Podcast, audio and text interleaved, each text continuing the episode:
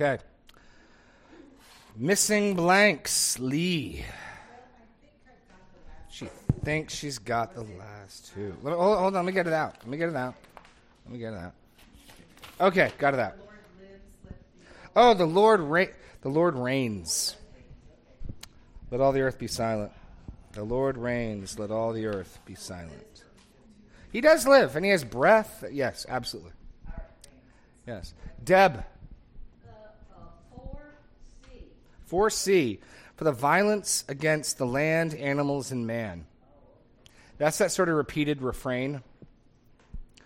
Um, God, which even gets down, like, in its right context, without becoming like, like Greenpeace, God absolutely cares about the right treatment of the land and animals and all of it its right priority grid. But here, it's not just the bloodshed against man, but the treatment of the animals, treatment of the land. Like all these things do in their proper perspective matter. I, I, this is a text that testifies to that. Babylon has been careless, more than careless. They've been, they've been uh, stripping, revealing the nakedness of the land, animals, beasts, people. They've, they've been dishonoring and shaming them, and God's not happy about it. Any other blanks? This is 4A and then 5 and 5A. 4a. Woe to him who degradates others. You can put shames others, debases others, but I degradates. Degradates. That's what it was. That's what it was. I'm going to hear about this at lunch from my mother. All right. Especially the day I corrected Matthew's grammar. I'm going to hear about it today. you don't need to laugh that hard, Matthew. Okay. Um, okay. Okay. Okay. Fair enough. Fair enough. And then you also wanted five. The idolatrous will be powerless. That, that really is the contrast. Is there is no power. There is no breath. There, there's nothing. It's, it's just overlaid with gold. It has painted ears, but it doesn't hear. It has painted eyes, but it doesn't see. And in contrast, the Lord is in his temple. Let all the earth be silent before him. Um, what? 5a. 5A. Idols are worthless because they deceive. They, what they do is the way they work with human hearts. I mean, they, they, they invite us to trust in them. That they will deliver us. That they will be enough for us. That they will satisfy us. That they will make us happy. They don't. And, but that's what's particularly dangerous about them is they, they in a sense, in a sense, promise. It's all taking place in our heart. The idol's not doing it, but in the in the poetic speech, idols deceive. Why? Because they're the types of things that entice our hearts to trust in them, um, or to value them in ways we shouldn't. Okay, Don. 4D. Four D. Uh, There's I'm no sorry. D. Four. Uh, I'm sorry. Oh, there is a Three- D. Uh, 2D. There we go. Two D. Condemn you. Your own fortifications will condemn you. Then, uh, if I can, uh, ask a question or comment Yeah, yeah. On, on that thing. Yeah. Um, when I was reading that, it, my mind kind of went back to, to, to Jericho. Mm. Uh, that their fortifications would crush them or would destroy them. Uh, as, as uh, in Jericho, the walls, when the walls fell, I'm sure it just killed a lot of. There are people living in those walls, Right.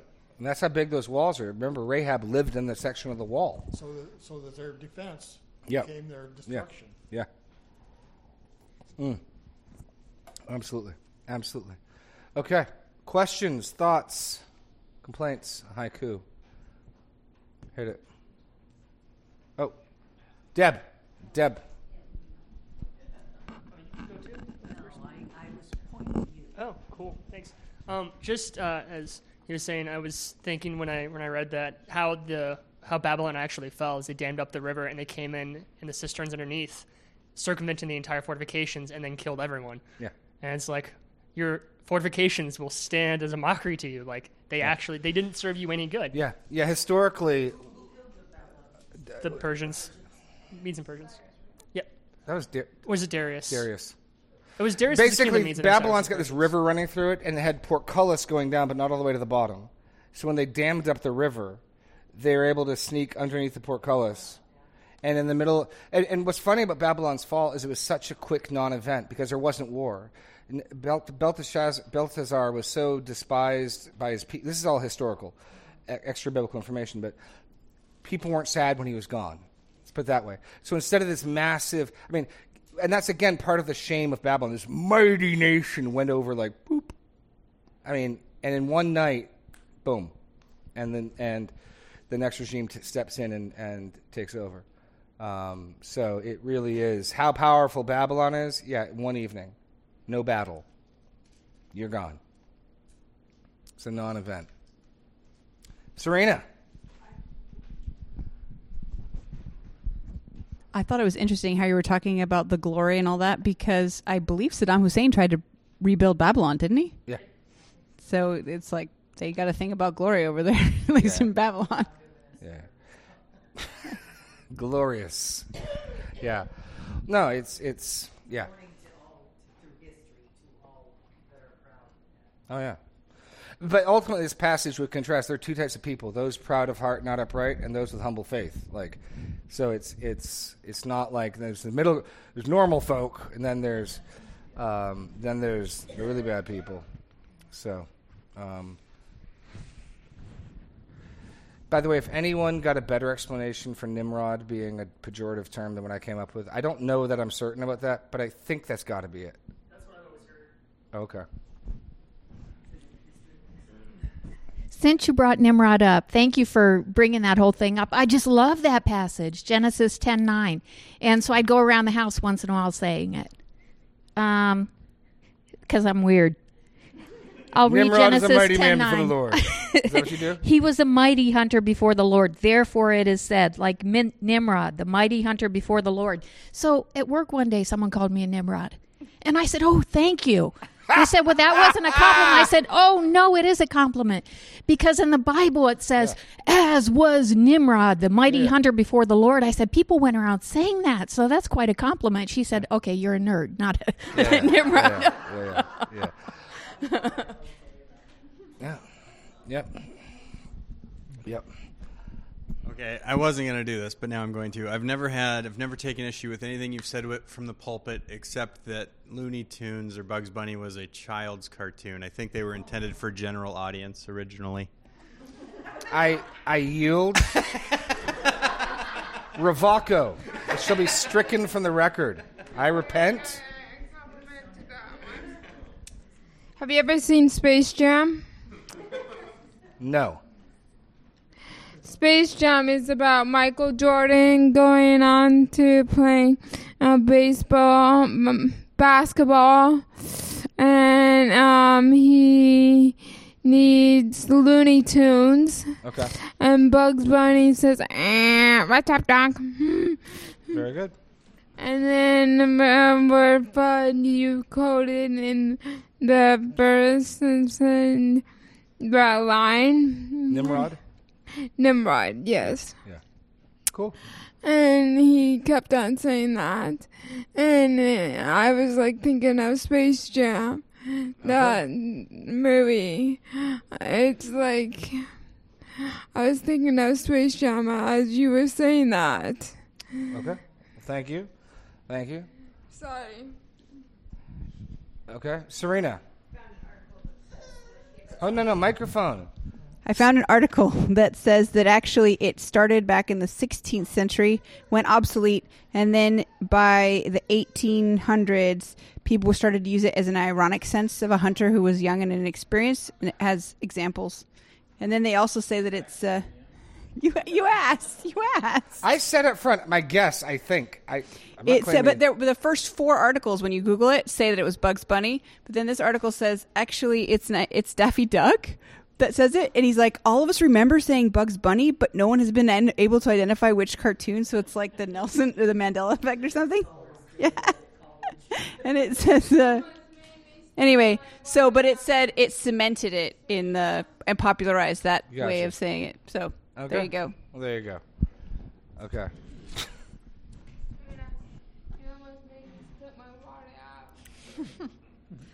Um, yeah, I thought that was an interesting point about the Nimrod because I'm reading a book by Charlotte Bronte right now, and she always uses these obscure biblical references that I'm even like, oh, I need to look that up. I don't know that. Or she'll be like, um, you know, like Jonah's shoot that sprouted from the ground. This happened, or you know, she'll just say these things like, or the rock that gushed forth water, and Yeah. so it's just kind of fun.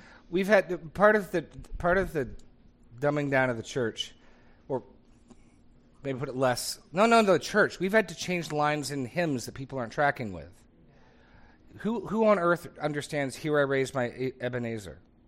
Any clue? Well, Zeb, Zeb, you know what Ebenezer? Yes. Okay.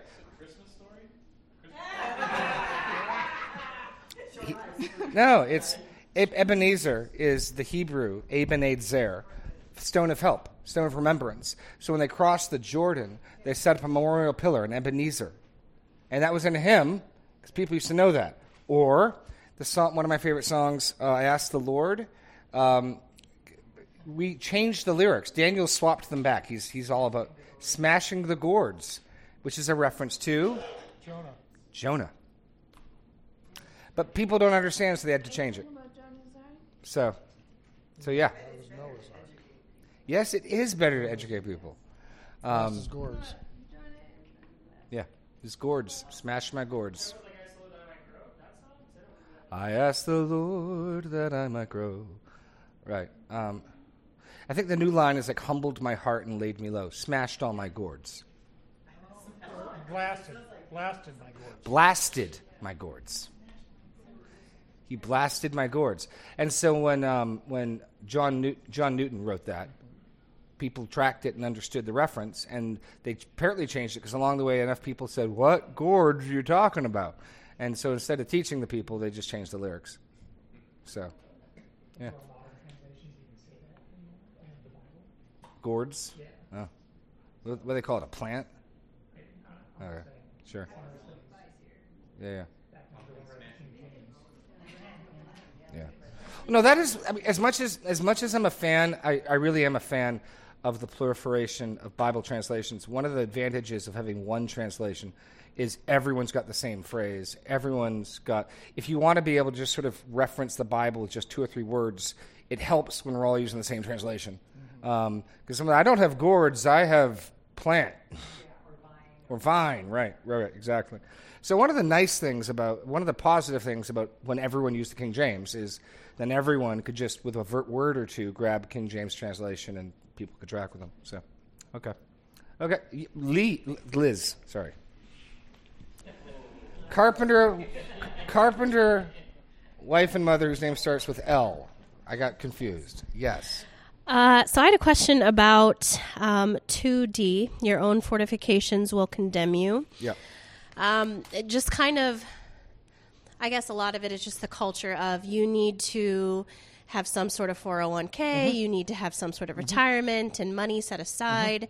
Where is the line of, no, I'm just going to trust in the Lord and, but also not be foolish Yeah. to, no, I need to start saving now, putting money away now so that we'll be safe. You know, there's where it's just so hard to to understand sometimes because I'm like, there is security, Yeah.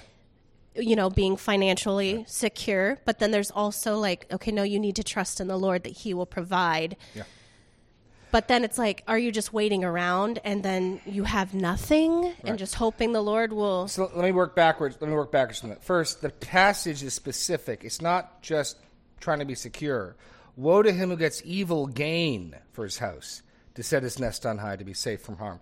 So certainly, in the first instance, if you're willing, willing to lie, cheat, and steal to provide savings and securities, that's wrong. If you're cheating on your income tax and lying there so you've got more money to, if you're willing to cheat people and rob people and and do evil to gain your securities, we, right off the bat, we got that. That's not right. Now, beyond that, um, I don't have a law for you. It's possible, and this is a gray area where you got to deal with the motives of the heart. People can heap up for themselves sec- securities and savings in a way that's not healthy. They're trusting in them. They're relying on them.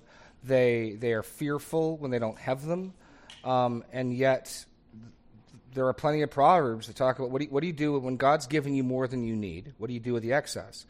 Um, I'd say another mark would be when you're unwilling to meet people's current needs, and I, I want to limit this um, to flesh and blood people you see and know. Not that, not that the people you don't know, the people who are starving children in Africa, not that we have no responsibility, but I think the people in the Bible that we have the most responsibility for. I'm thinking of James. Your brother or sister comes to you poorly clothed, naked, they're hungry. They please help. If you're like, well, this is my kid's college fund, so no, then then I think there might be a real problem. Like seriously, here's a flesh and blood person in front of you, especially if they're a brother or sister. They're known to you, and you're not willing to help them, even though you could help them, because I need to keep my savings.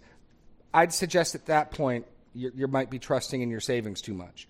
Um, th- this is g- yeah Titus. Um, so I, I put concentric circles on. If if you're not doing that, if you are helping and giving to the needs around you, then I think you're probably going to be doing okay. I think I think the more subtle shift of when does wisdom and prudence end and dependence and coveting and trusting begin probably when you stop doing good things you should do, or when you become fearful and anxious without them. You know, so like inflation is going to do a lot to people's savings. Okay, how much does that shake you up? How upset are you? How how shaken to the not that you should be happy about it, but like are you undone? Or do you have another hope? And this is this is prudent and wise. So I, I'd say those are the evidences when we've put our trust in possessions. But Titus gives us this category. Let me get there to Titus. Um, yeah. Um, where is it? Urgent need. Um, yeah, there. Okay, 14. 314. Let our people learn to devote themselves to good works so as to help cases of urgent need. So there's what I would call exigent, urgent cases um, where, you know, it's great to have savings in different accounts, but, you know, especially, and again, concentric circles where the Bible would say your own household first. And, and this makes sense with your own household. If, if you need the funds to pay for, for a, a life saving surgery for one of your children, you're going to hit their savings account if you need to. You're not going to say, well, that's their college fund, so they can die. You're, you're going to do that. Okay. So, no, right? I mean, no. Um, so then your family, your church family, we start moving further out, I think you have less direct responsibility and obligation. So I, I, what I mean is, I wouldn't rebuke somebody and say, no, you must answer the advertisement to raise money for starving children in Africa. I think it's a good thing you can do. I might even commend it to you, but I can't say you must do it. Um, Paul will say, look, if you don't take care of your own household, and I think in that passage, with the clear implication you could, and you don't, you're worse than an unbeliever. It's like that's not a. And so I'd say within our own body, the people that we've we've we've acknowledged as part of this body, which is what James has in view, and someone's someone's absolutely undone financially. I mean, and again, the biblical levels of, of help and, and poverty are with food and clothing will be content. I mean, so, so it's not, we have poor people who are by no means biblically poor. They're just relatively poor. Um, but when you're really dealing with sustenance level, I don't have food, I don't have clothing, I don't have a place to lay my head. Like, okay, fair enough. Like that's legitimate, real sort of poverty.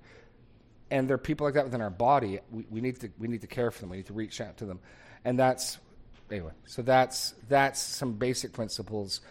Here, what's being condemned are, and, and, and think of it all ties together with the idolatry.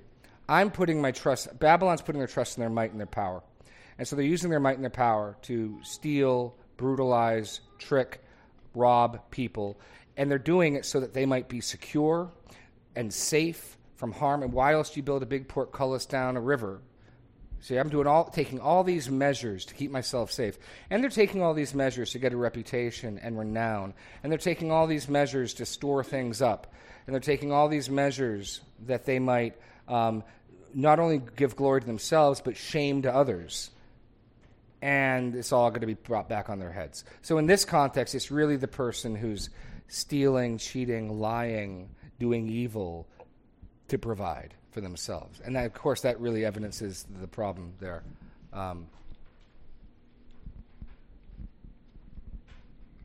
I do have a question for you. You know that verse that says, "You hold your neighbor close and you're a person who's evil." That one. Yes. Yes. the evil you hold the evil person closer to you. What's the question then? Is it similar to that? Is it similar to keep your friends close and your enemies closer? Yes. I don't. Let's talk afterwards. I'm not seeing the connection, but um, Lee, you have a, Lee has a question. I'll talk to you afterwards.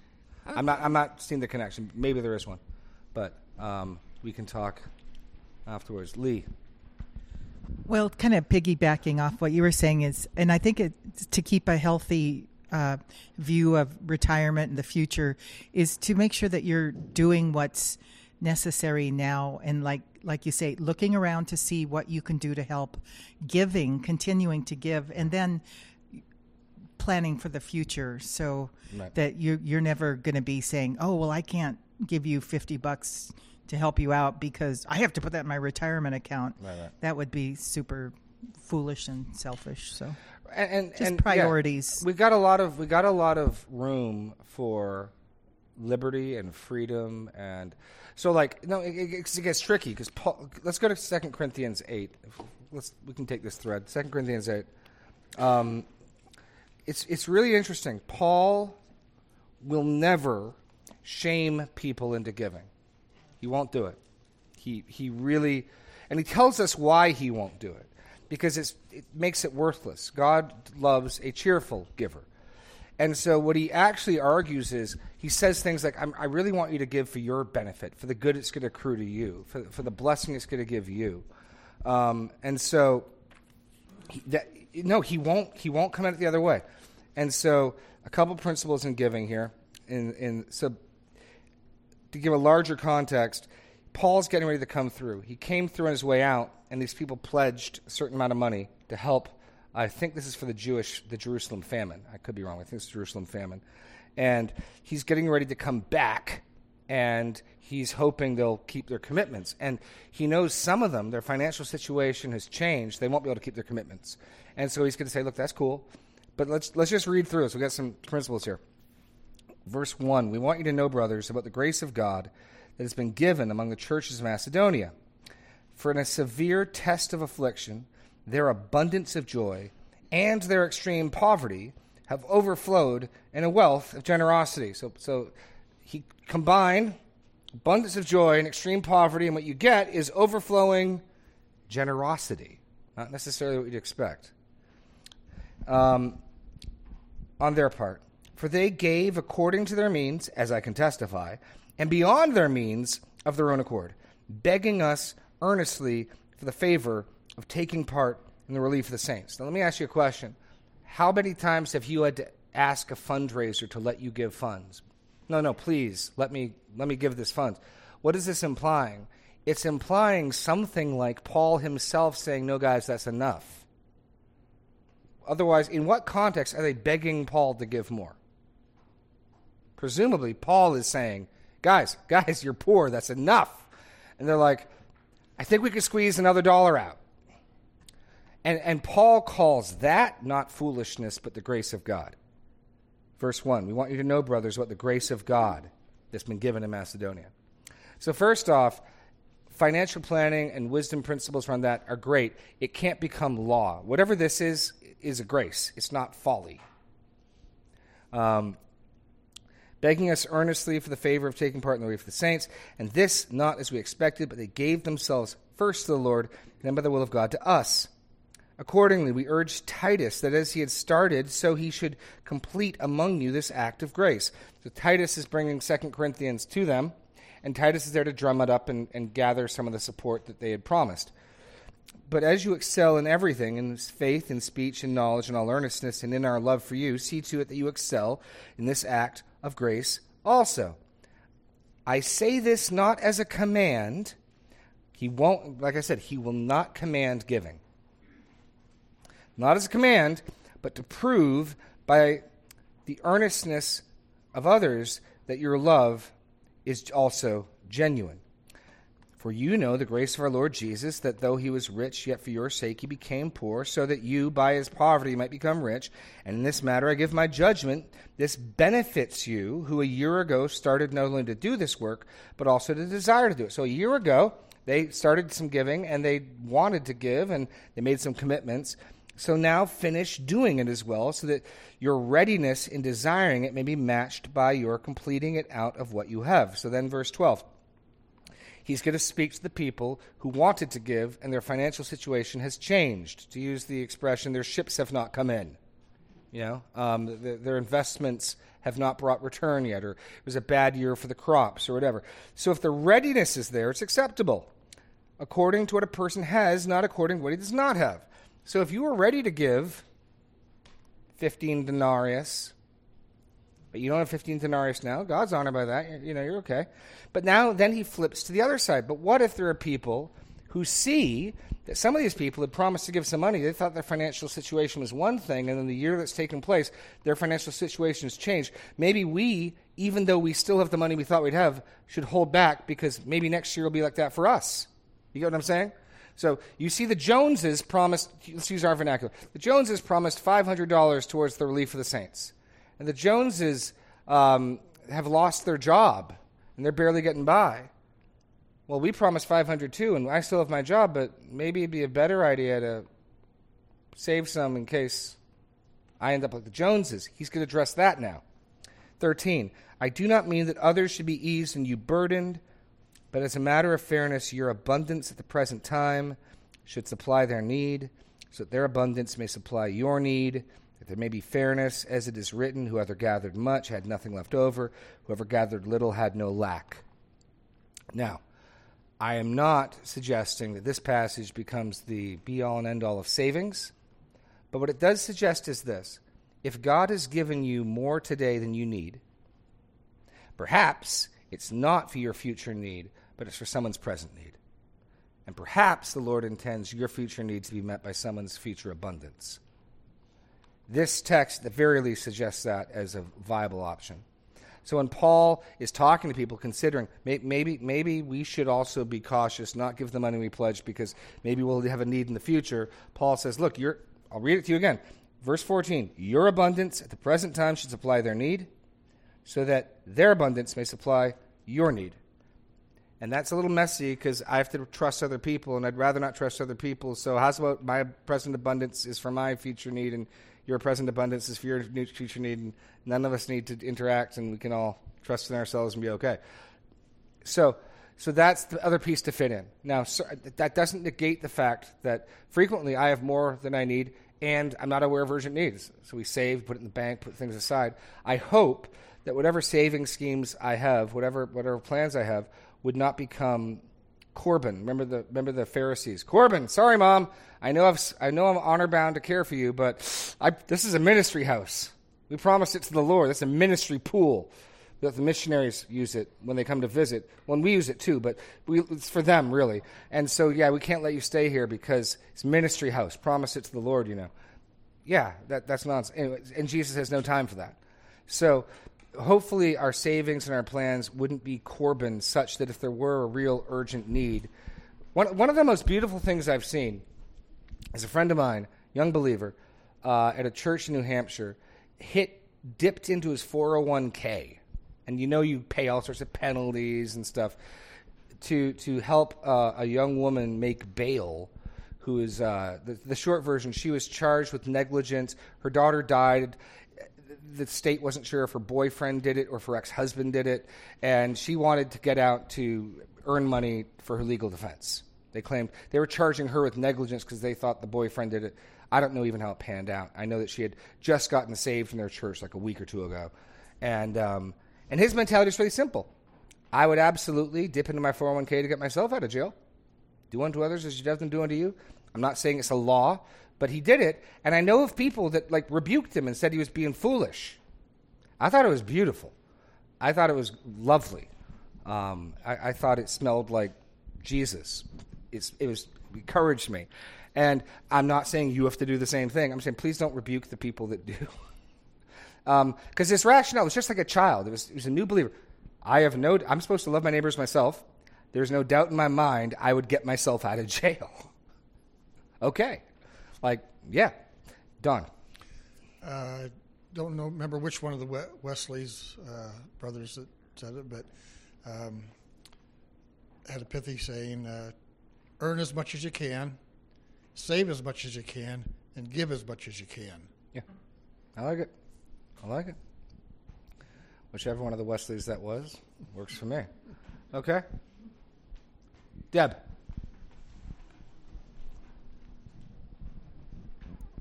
As we were reading this, I was struck by something that maybe you could shed some light on. In the family, sometimes there's a crisis because they have wants, not needs. Yeah, yeah. At least in your mind. Yeah. And then that's the family situation, and you have to pray and make your own decisions.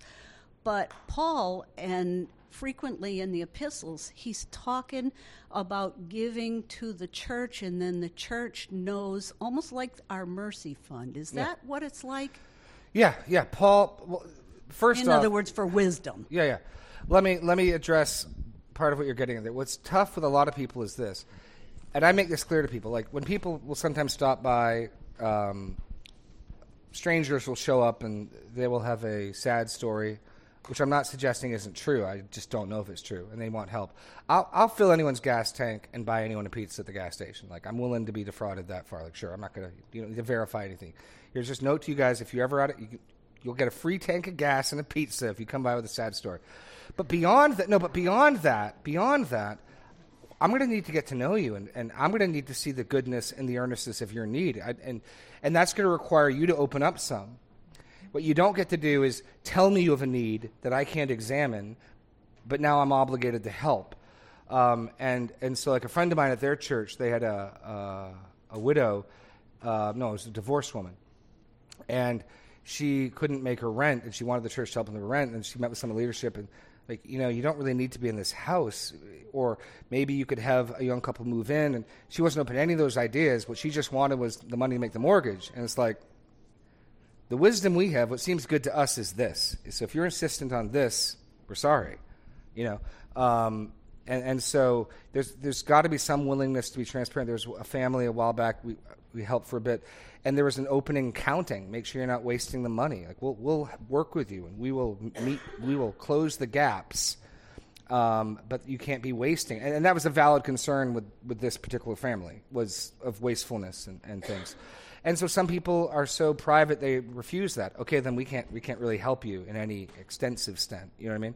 Um, so so uh, yeah.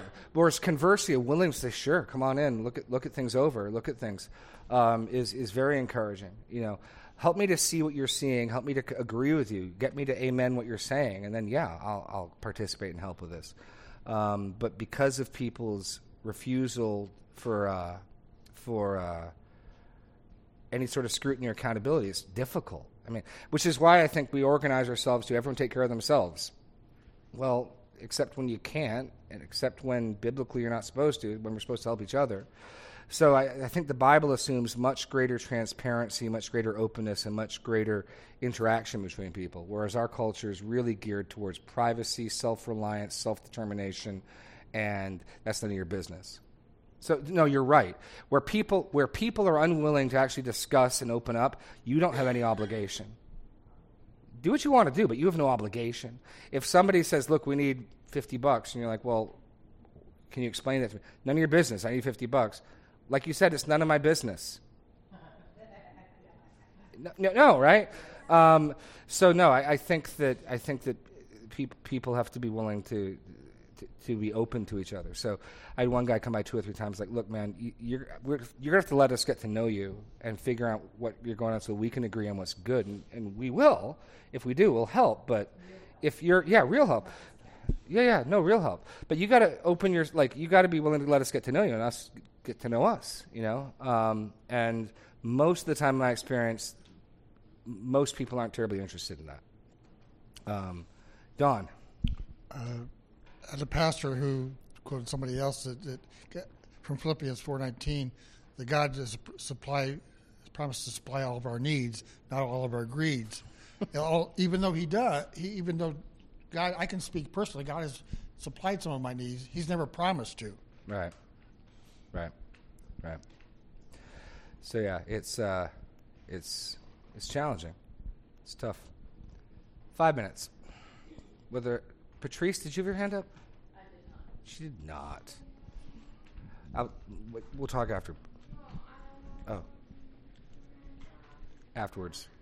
Timothy's got a question. He hasn't asked one yet. Five minutes. We'll chat. Uh, I was just gonna kind of like you would. This whole passage has kind of got this this uh, mocking the Yeah. the ha ha sort of tone, Yeah. right? And I mean, I guess just talk about that a little bit. You know, not sitting on the seat of mockers and, Yeah. and that type of stuff. I mean, it- obviously, you know, when God is angry, it's not sinful anger. Yeah. When God's mocking, it's not sinful mocking. I, I, but uh, I'm just kind of curious because mockery is such a such a thing now. There's almost nothing Yeah. sacred, and Yeah. and just maybe talk a No, little no, about that, that. great, great question. This passage isn't as difficult as the one in Judges. Deborah's song in Judges is way harder because here we're not told the righteous will take up this taunt. We're not told God's people will take up this taunt. The people who've been wronged by Babylon will take up this taunt. The nations that they have spoiled will take up this taunt. And so it could just be as simple as I want you to know Babylon will be publicly shamed such that the weakest of peoples that they gobbled up will turn around and feel completely secure singing this jabbing taunt. It's not to say we ought to delight in it, it's not to say that the righteous should take part in this. However, Deborah's song that she writes is way harder. Go read, go read that in Judges. No, that's one of the hardest, the hardest things. I, I don't have a terribly good answer. You, you hit on a real question, which is, what do we what do we do with? Um, are there righteous taunts? I think I think Elijah mocking the prophets of Baal. Well, they're taunting Baal, Baal, right? I mean, you get he's a god. Maybe he's asleep. You need to wake him up. Maybe he went on a journey, and maybe he's relieving himself. you know, th- that's mockery. Um, Jesus, not as strong, but Jesus carried that fox, um, and and God mocks idols. There is certainly mockery, and it's it's very very. We we have to be very very careful because of the potential for wicked mockery. But yeah, I, I can't say mockery is always and everywhere a bad thing.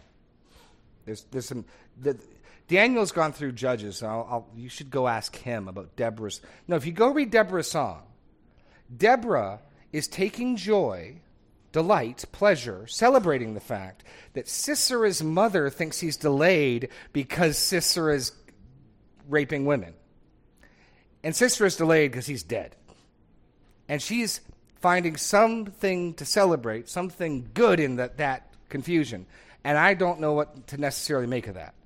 But go read go read it in Judges. It's very specific. They're going to think they're late. Oh, why are they late? Oh no, they're just they're just despoiling. and how delicious it is that a woman kills him. Um, there's a whole there's a whole Hebrew euphemism going on. The euphemism in Hebrew is that they opened their feet would be to sleep with someone. He falls between her feet. He doesn't pierce, he's pierced between her feet. Oh, there's a whole lot of double entendre going on there. Delicious irony that Deborah is celebrating. I, I'm not entirely sure what to make of that and exactly how that fits. So, you guys all ask Pastor Daniel that one. Um, but this one, I think, primarily is letting Habakkuk know the judgment on. If Habakkuk's concern is, are you letting them go lightly? No, no, I'm not. Let me give you the picture of what a byword and what a reproach will fall upon them. And that's what Habakkuk's taunt is doing. But there's some taunts that I, yeah, I, I'd love to sit down and chat Pastor Daniel about Deborah's song because I, there- I got questions about it. But you raise an excellent point, and that's my punting of an answer. Um, yeah, I punted. Okay, God bless, Godspeed, God day.